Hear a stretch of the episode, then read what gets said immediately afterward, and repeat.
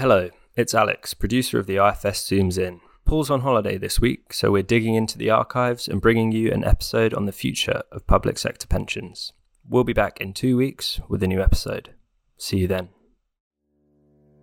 Hello and welcome to this edition of the IFS Zooms In. I'm Paul Johnson, Director of the Institute for Fiscal Studies, and today I'm joined by Carl Emerson, Deputy Director here at the IFS, and I'm delighted to be joined by John Hutton, formerly a Cabinet Minister in the last Labour government. But more importantly for today's conversation, John was asked by David Cameron's government to look at public service pensions and indeed chaired the Public Service Pensions Commission, which reported about a decade ago now. As you may have guessed from that, today we're going to be talking about public service pensions. That is, the pensions that are paid to retired civil servants, teachers, nurses, doctors, police, and the armed forces, and so on. These are often in the news because they are significantly more generous and therefore more expensive than much that you can get nowadays in the private sector.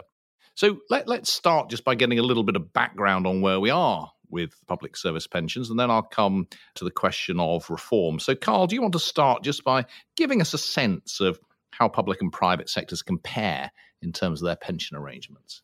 I think there's three main differences between the two sectors. The first is simply coverage. In the public sector, about 90% of employees are a member of their workplace pension scheme. In the private sector, it's about 75%. So in the public sector, it's a bit more common to be a member of the scheme on offer. The second difference is really about how the schemes operate. In the private sector, the vast majority of schemes are what's known as defined contribution schemes. So by that, what we mean is we do a measure of how much money's going into the pot. And what an individual gets out at the end will depend on how successfully that money's invested and then how they draw that money down through their retirement.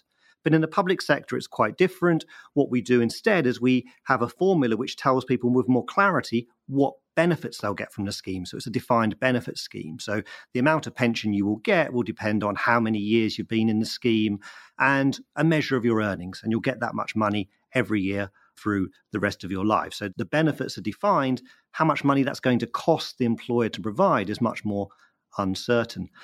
And people often focus on that difference, but I think the really big difference is in terms of the generosity. The schemes that are available in the public sector are just much more generous than those that pretty much anyone can get in the private sector. So to give you one statistic on that, according to the Office for National Statistics, half of people who are in a public sector scheme are getting an employer contribution that's worth 20% of their salary or more. That's true of just 3% in the private sector. And I think it's worth saying there are some out there who would disagree with those numbers and say that actually that understates how generous the public sector schemes really are. So public sector schemes are much more generous than those in the private sector. But John, I think it's fair to say that when you were looking at this a bit more than a decade ago, they were even more generous than they are today. They were substantially more generous 10 years ago than they are today. But I think the fundamental challenge really with pension reform, I mean, you've got to try and make sure as many people as possible are saving for their retirement.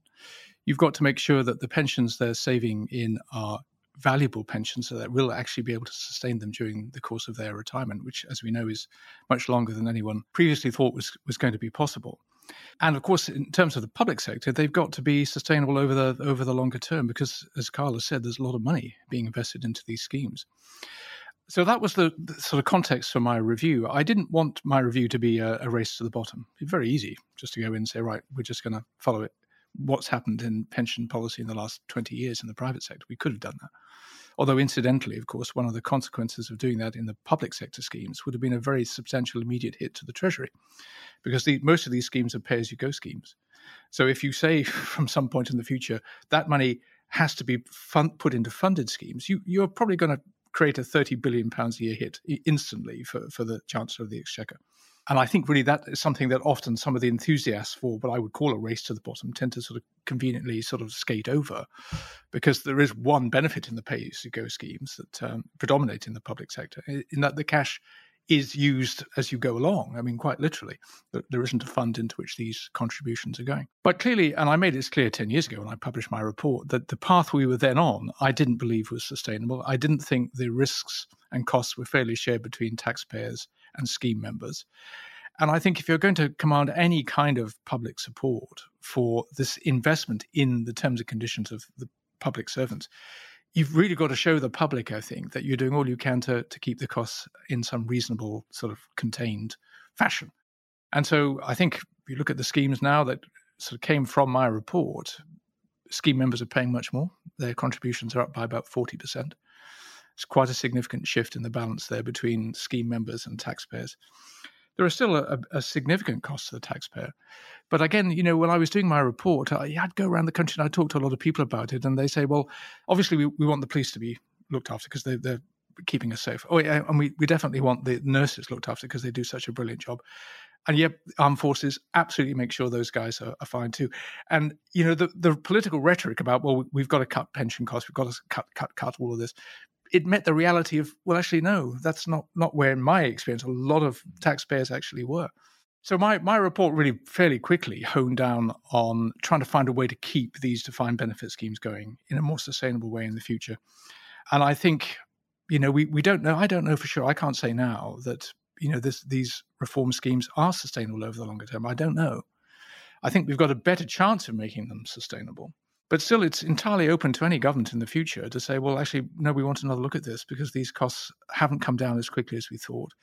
And it is generally difficult in the current economic circumstances to look ahead 20, 30 years and say, well, we're pretty sure that's where these reform schemes are going to land in terms of their final cost.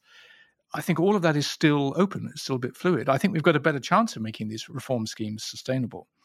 But I wouldn't rule out, I think any government in the future is entitled to say, no, we want to have another look at this to make sure, you know, the things that we can control, we are controlling, and the future burdens for the taxpayers aren't insurmountable.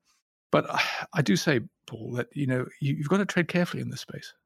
I mean, I think at the moment there is quite serious difficulties in recruiting people to a lot of jobs that are vacant in the public sector.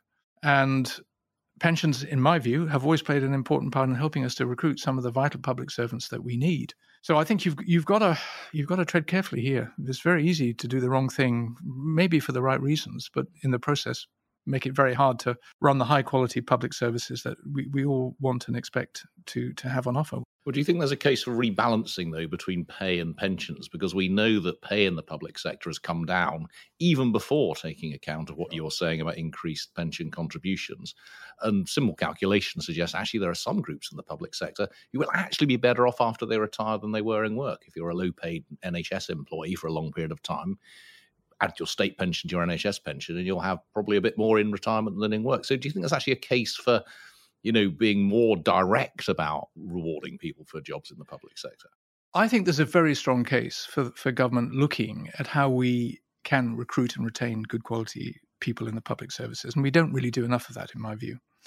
Yes, there are statutory pay boards and all the rest of it, but we've never sat down, to my knowledge, and actually thought seriously about this balance between pay and pensions. You know, what is the best way to recruit and retain? What is the best way to ensure people have reasonable standard of living? The only thing I would say, of course, is that if you take a sort of negative look at pensions, say, right, okay, we're going to shift some of the costs from pensions into pay or whatever.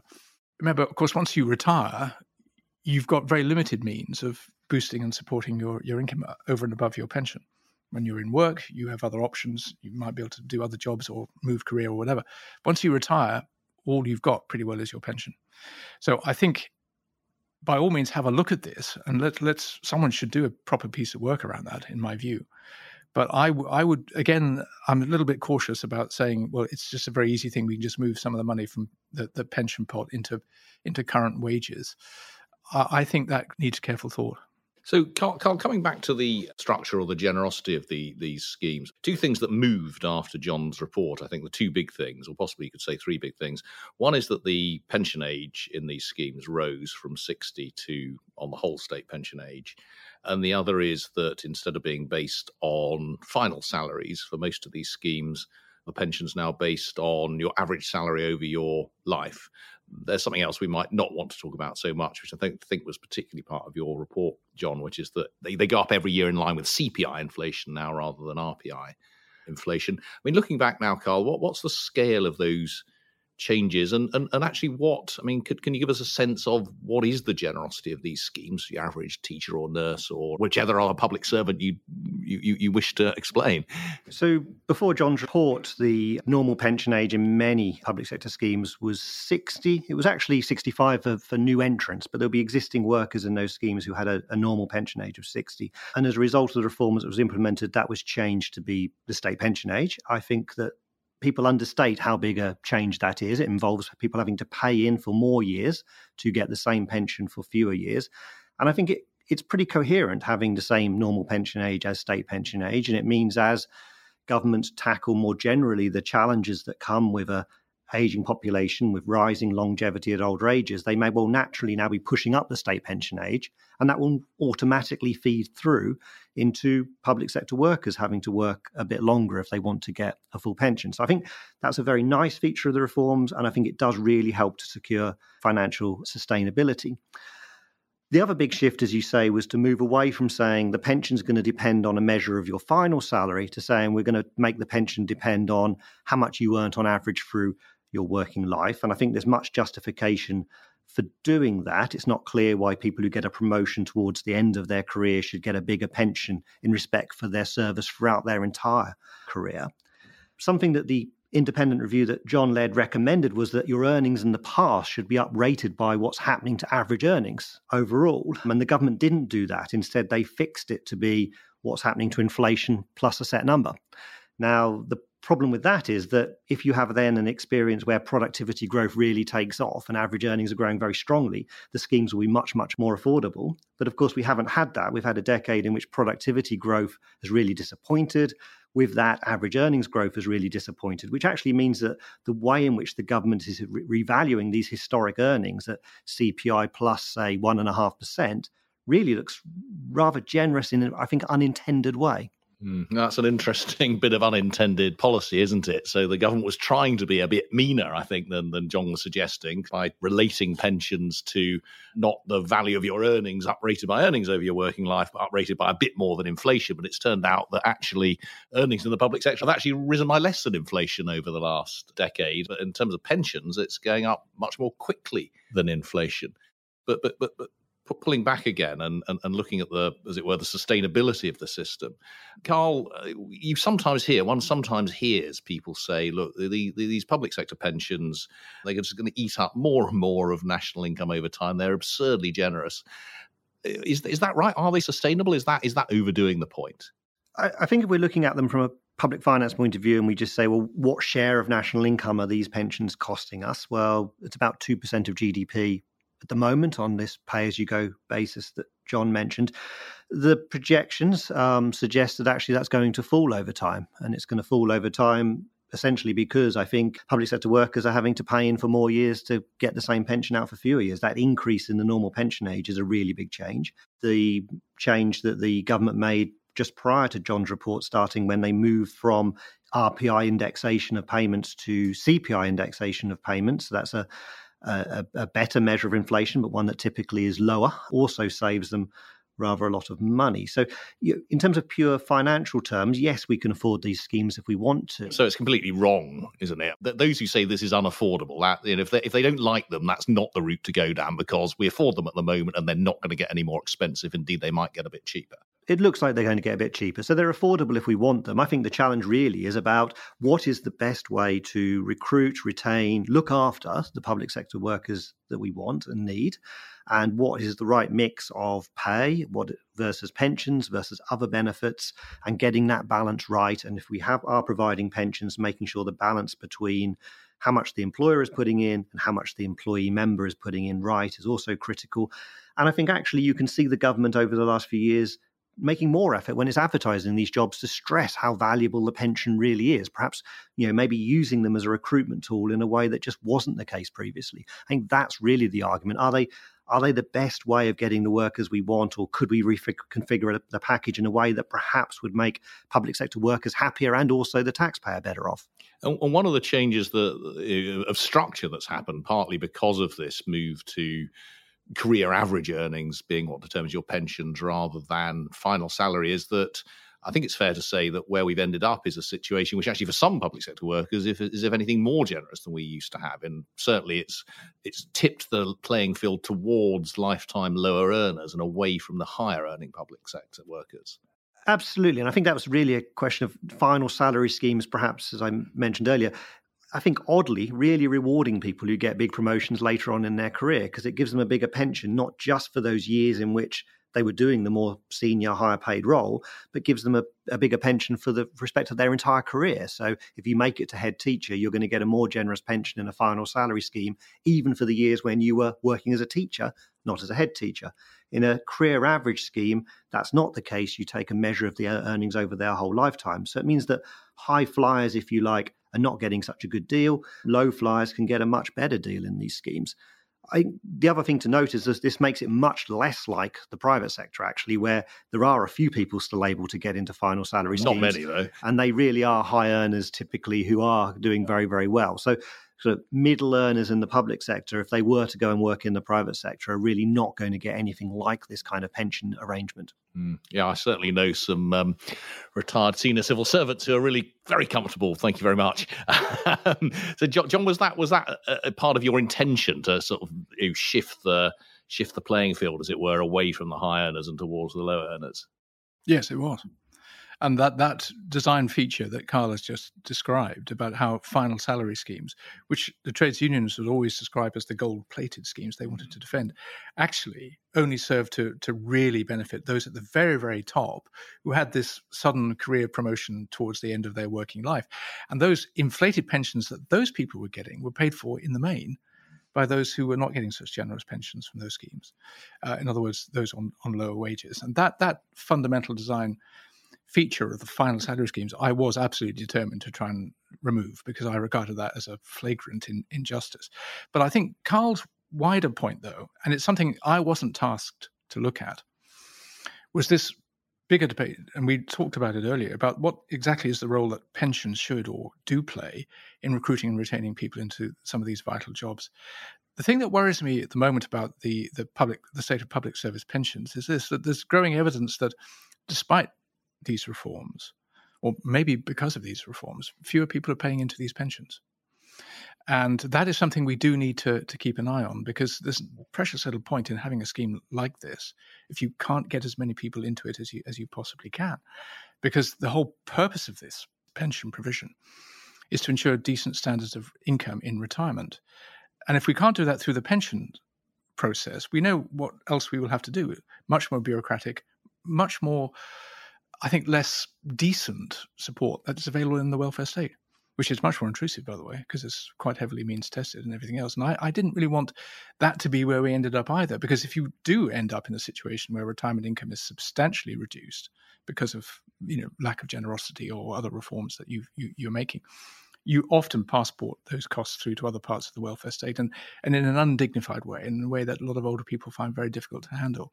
But I really do think this point about now taking stock of the role that pensions play in recruiting, retaining people in the public sector is a very important one. But I think if I was the pensions minister, or if I was still in government and in Treasury, I'd be looking very carefully at the numbers now that are coming through that seems to suggest that people are opting out of joining these schemes in the first place, because that is going to cause significant problems if these people are not paying into a pension when they come to retirement. And there will be a significant cost to the taxpayer and all the bureaucracy that's involved in administering means tested or other welfare state benefits. And I guess that's part of the issue with providing a lot of public sector workers. But if you're a young public sector worker earning on £25,000 a year, you'd like to save up for a house. Your contribution to the pension may be relatively modest, but another 5% on your income may mean a lot more to you today than thinking about what your pension's going to be in 40 years' time. Yes, indeed. And I think that's something that ministers should keep a very close eye on at the moment. Do we know much about how much there's going on of that kind, Carl? People actually opting out of public service pension schemes? We know that about 10% of public sector employees are not a member of their scheme. So we know that By doing that, they will have slightly higher take-home pay, but they're foregoing usually quite a considerable employer contribution. So I think it is right that we should be worrying about it. We tried to do some work to look at the housing issue and see whether there was evidence that it might be people who were sort of young public sector workers, perhaps really saving hard to get a deposit together. We found a little bit of evidence that maybe some higher earning public sector workers who were quite young were doing that, but it was pretty modest, to be honest. If you look at this tilting of the playing field away from the high earners and towards the low earners, is there any evidence that that's had a negative effect at the top end of the public sector labour market in terms of actually being able to, recruit your head teachers or your judges or your senior civil servants? Well, I think we know that thinking about what's happened to public sector pay over the last decade, where on average public sector workers have not seen pay increases, often keep pace with inflation, let alone what we've seen in the private sector. We also know that those public sector pay awards were often tilted towards lower earners. So your lower earner not only potentially got a relatively good deal and perhaps absolutely a good deal out of the public service pension reforms, they were also often being spared the brunt of some of the pay restraint in the public sector. So I don't know that this is causing problems in recruitment and retention of higher earners in the public sector, but I think it's worth noting that they've not only, perhaps for very, very good reasons, lost out from the pension reform, they've also experienced a decade where their pay has been squeezed by much more than the average.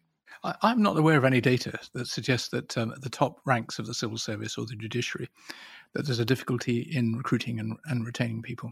I mean, these are very, very significant jobs which come with all sorts of other benefits as well, prestige and public recognition and so on. But I do remember being very heavily lobbied by the judges that under no circumstances would be allowed to touch their pension scheme. But of course, for most of the judges, most of the judiciary, the career average scheme would have made practically zero difference because the salary structure is actually very flat. Now, there are obviously judges in the Supreme Court and so on who are paid more, but the vast majority of the judiciary are paid within a very narrow salary band, and they are throughout their career on the bench. So I think a lot was made of at the time that this would sort of make it very difficult. And don't you understand how difficult it is? These barristers are giving up their very lucrative practices to take on fixed salary jobs as judges. And which my response then and now is, well, yeah, but they had the opportunity, didn't they, for many years when they're earning millions of pounds a year to make proper pension provision. They can't now turn to the taxpayer and say, it's all your job now to make sure we can have the lifestyle we want in our final 4 or 5 years on the bench. That's not the deal. That is absolutely the opposite of what's fair and reasonable to the taxpayer. Absolutely.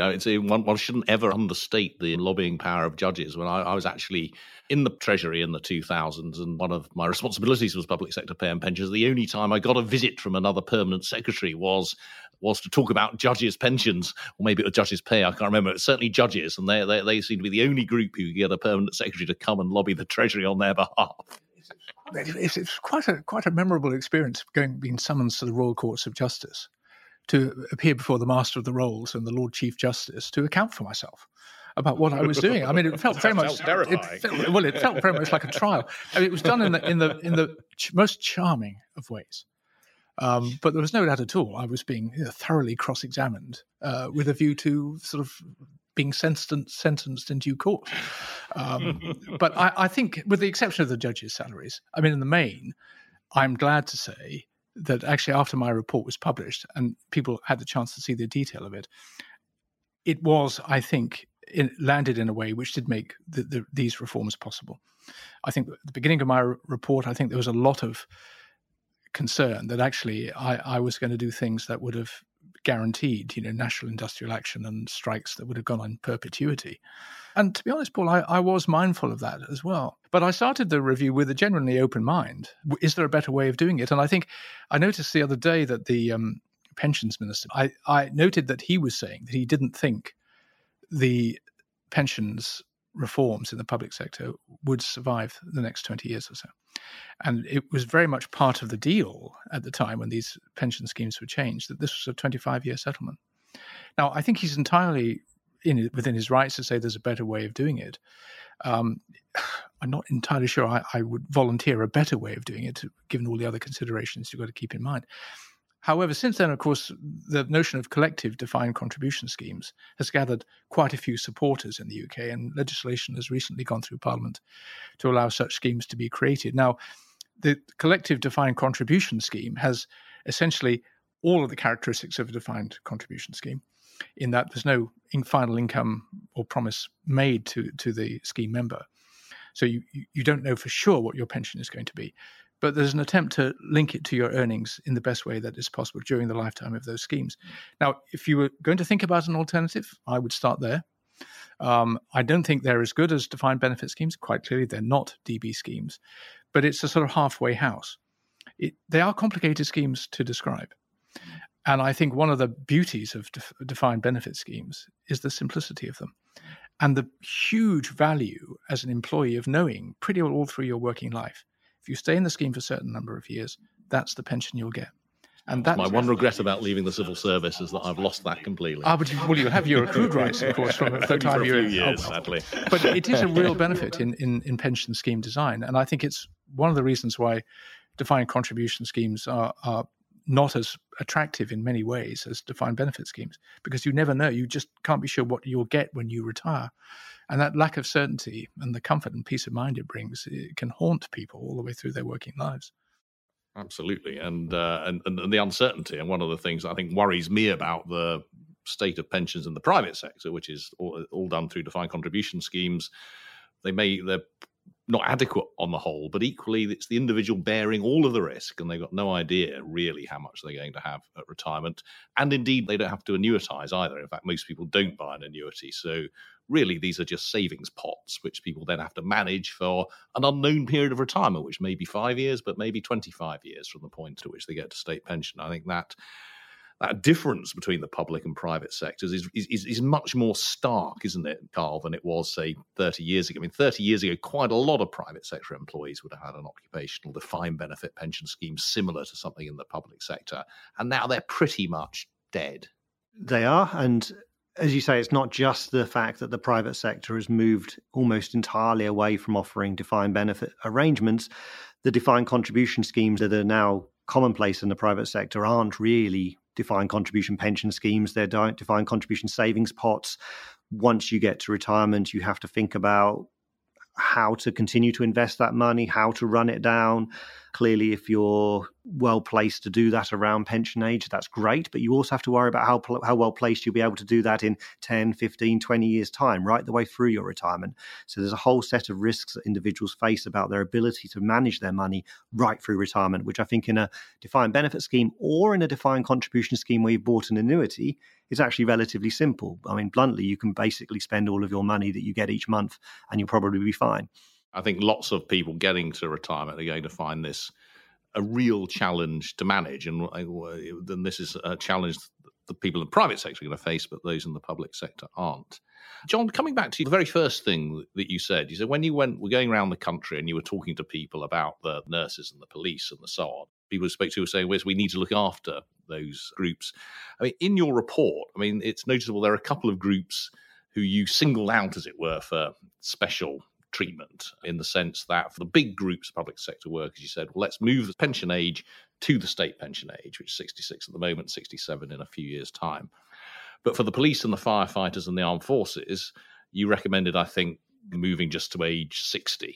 Can you take us through why you feel there are some groups who should be able to get a full pension 7 years earlier than others?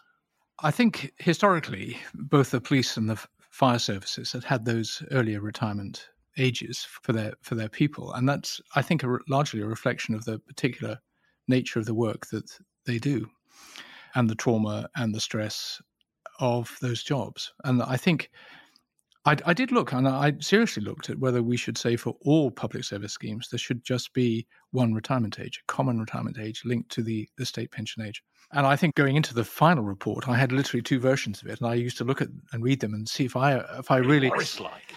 Well, I think you've got to look at what all of this actually could look like. And so I put the arguments in favor of having one pension age and another argument for having differentiated ages to reflect the nature of the work that people do, particularly essentially the uniformed services.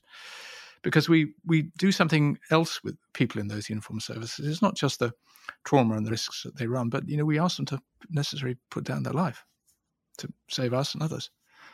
And I think as a society, that's got to be reflected, that's got to be valued somewhere in the system. Now, it's not reflected, in my view, in pay. Can we reflect it somewhere else?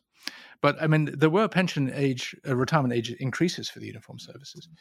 But I tried to reflect that unique contribution that the uniformed services make in the life of the country in a way that I think was reasonable and fair. Now, it was my view. I mean, the government could quite easily have said, no, we're not going to do that, or we've got a different age in mind. But they did accept that. And I think all the opposition parties accepted that as well as a reasonable compromise, given that, you know, the fundamentals of all these schemes, which Carl has very, very well described, which is that you've got people probably not paying enough into these schemes and living for all these extra years. Those costs were all coming back to the taxpayer in one big sort of lump sum. And that had to change, because that's not, I think, a reasonable sharing of costs between public servants and taxpayers. But I think this differentiated retirement age for the uniformed services, as I say, was largely a reflection of the unique and special nature of the work that they do. Fair enough. We're coming to the end of this. I mean, in terms of when you survey the scene now, John, I mean, in terms of a lot of what was in your report was essentially taken up by government. I mean, do you feel, I mean, you've touched on this a couple of times, do you feel we are in a steady state, which actually it's best to leave well alone? Or do you think actually there is now scope for another tranche of reform? Well, remember, these schemes really have only been running for a few years now. My own sense is that I would give it a few more years before coming to any view. The government did legislate back in 2013 to restrict their absolute freedom of manoeuvre here. So Danny Alexander promised us, who was then the Chief Secretary to the Treasury, who ran this negotiation, said these schemes shouldn't change for 25 years. And he legislated to really quite significantly restrict the freedom of manoeuvre of ministers to suddenly announce, we want to do something different, we're going to change this. There has to be quite extensive consultation before any substantial reform to the architecture of these schemes could be implemented. I don't detect, Paul, any political appetite to reopen the work that I did. But it's entirely right for ministers at any time to say, well, no, our judgment is this isn't right, this has to be looked at again. But in which case, they need to tread carefully. I don't think they should rush into any sort of quick fix. There isn't a quick fix, by the way. But there are new options, collective defined contribution schemes. Those sorts of schemes are out there now, which really didn't exist in the legal framework of pensions in the UK when I was doing my report. They do now. They have been legislated for. But as I say, there isn't a quick fix. And if you move to any kind of funded scheme in the big pay-as-you-go schemes, there's a huge instant hit for the Chancellor. And I don't think there's a Chancellor I've ever met who would willingly sign up to taking £30 billion worth of extra costs onto his budget. The chances of anyone deciding to double fund by paying out of current taxes for current pensioners and paying for future pensioners in a fund, as you say, is pretty remote. It's pretty small. But so I think really you're only left with the two options you've got in any pension reform. You increase the contributions you ask people to pay, or reduce the benefits under the scheme. There really isn't any other way to control and modify the costs of these schemes. And as you say, nothing quick here. I mean, it's quite something, isn't it, when you think about pensions? I mean, people who are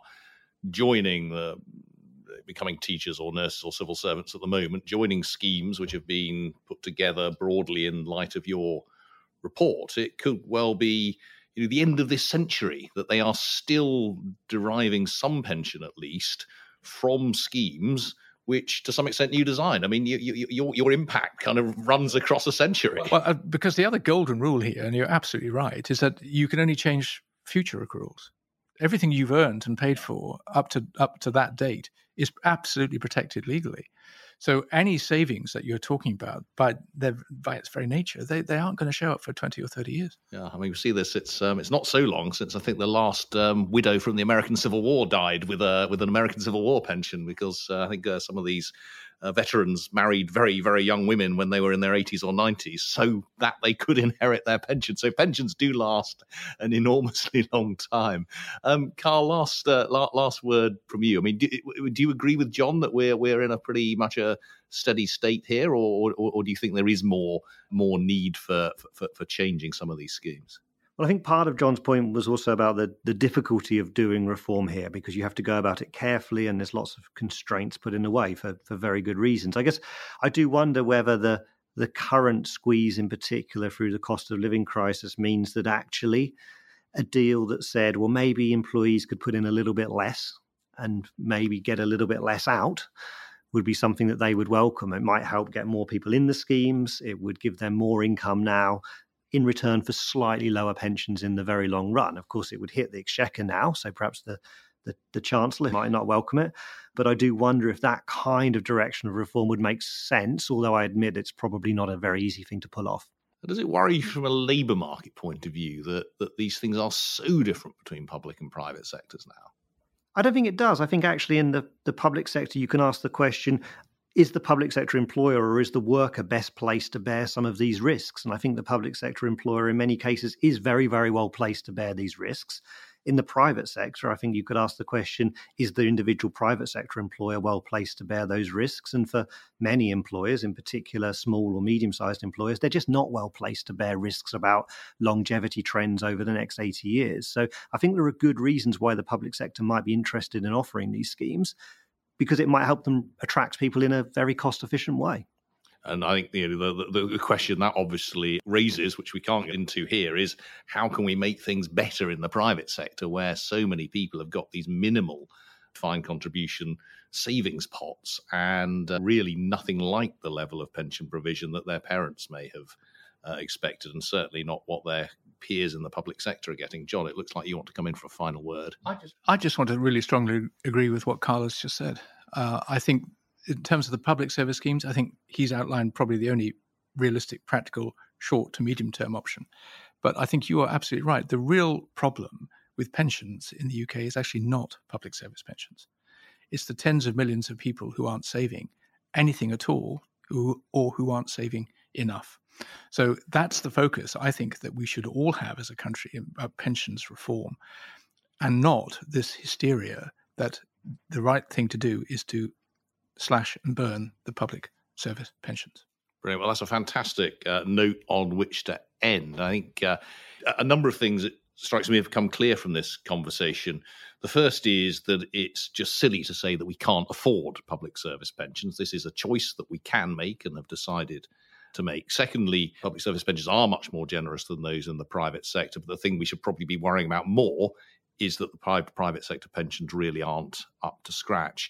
Like third, the sort of really pleasing bit of this conversation really has been talking to John Hutton about how a fairly rational process for looking at this at these schemes resulted in significant reform and a better balance of cost between taxpayer and public service workers. But I certainly take what both of you are saying. I'd be surprised if we get any substantial changes to these schemes for some time to come, not least in the face of the current cost of living crisis and the problems that the governments may in any case be having with trade unions. These public service pensions are probably with us to stay for some considerable period. Well, thank you everyone for listening to this edition of the IFS Zooms In. Thank you particularly to John Hutton and to Carl Emerson. Please rate and share this episode, and to see more of our work, do visit www.ifs.org.uk. And if you do want to support us at the IFS further, please do consider becoming a supporter for as little as £5 a month. See you next time.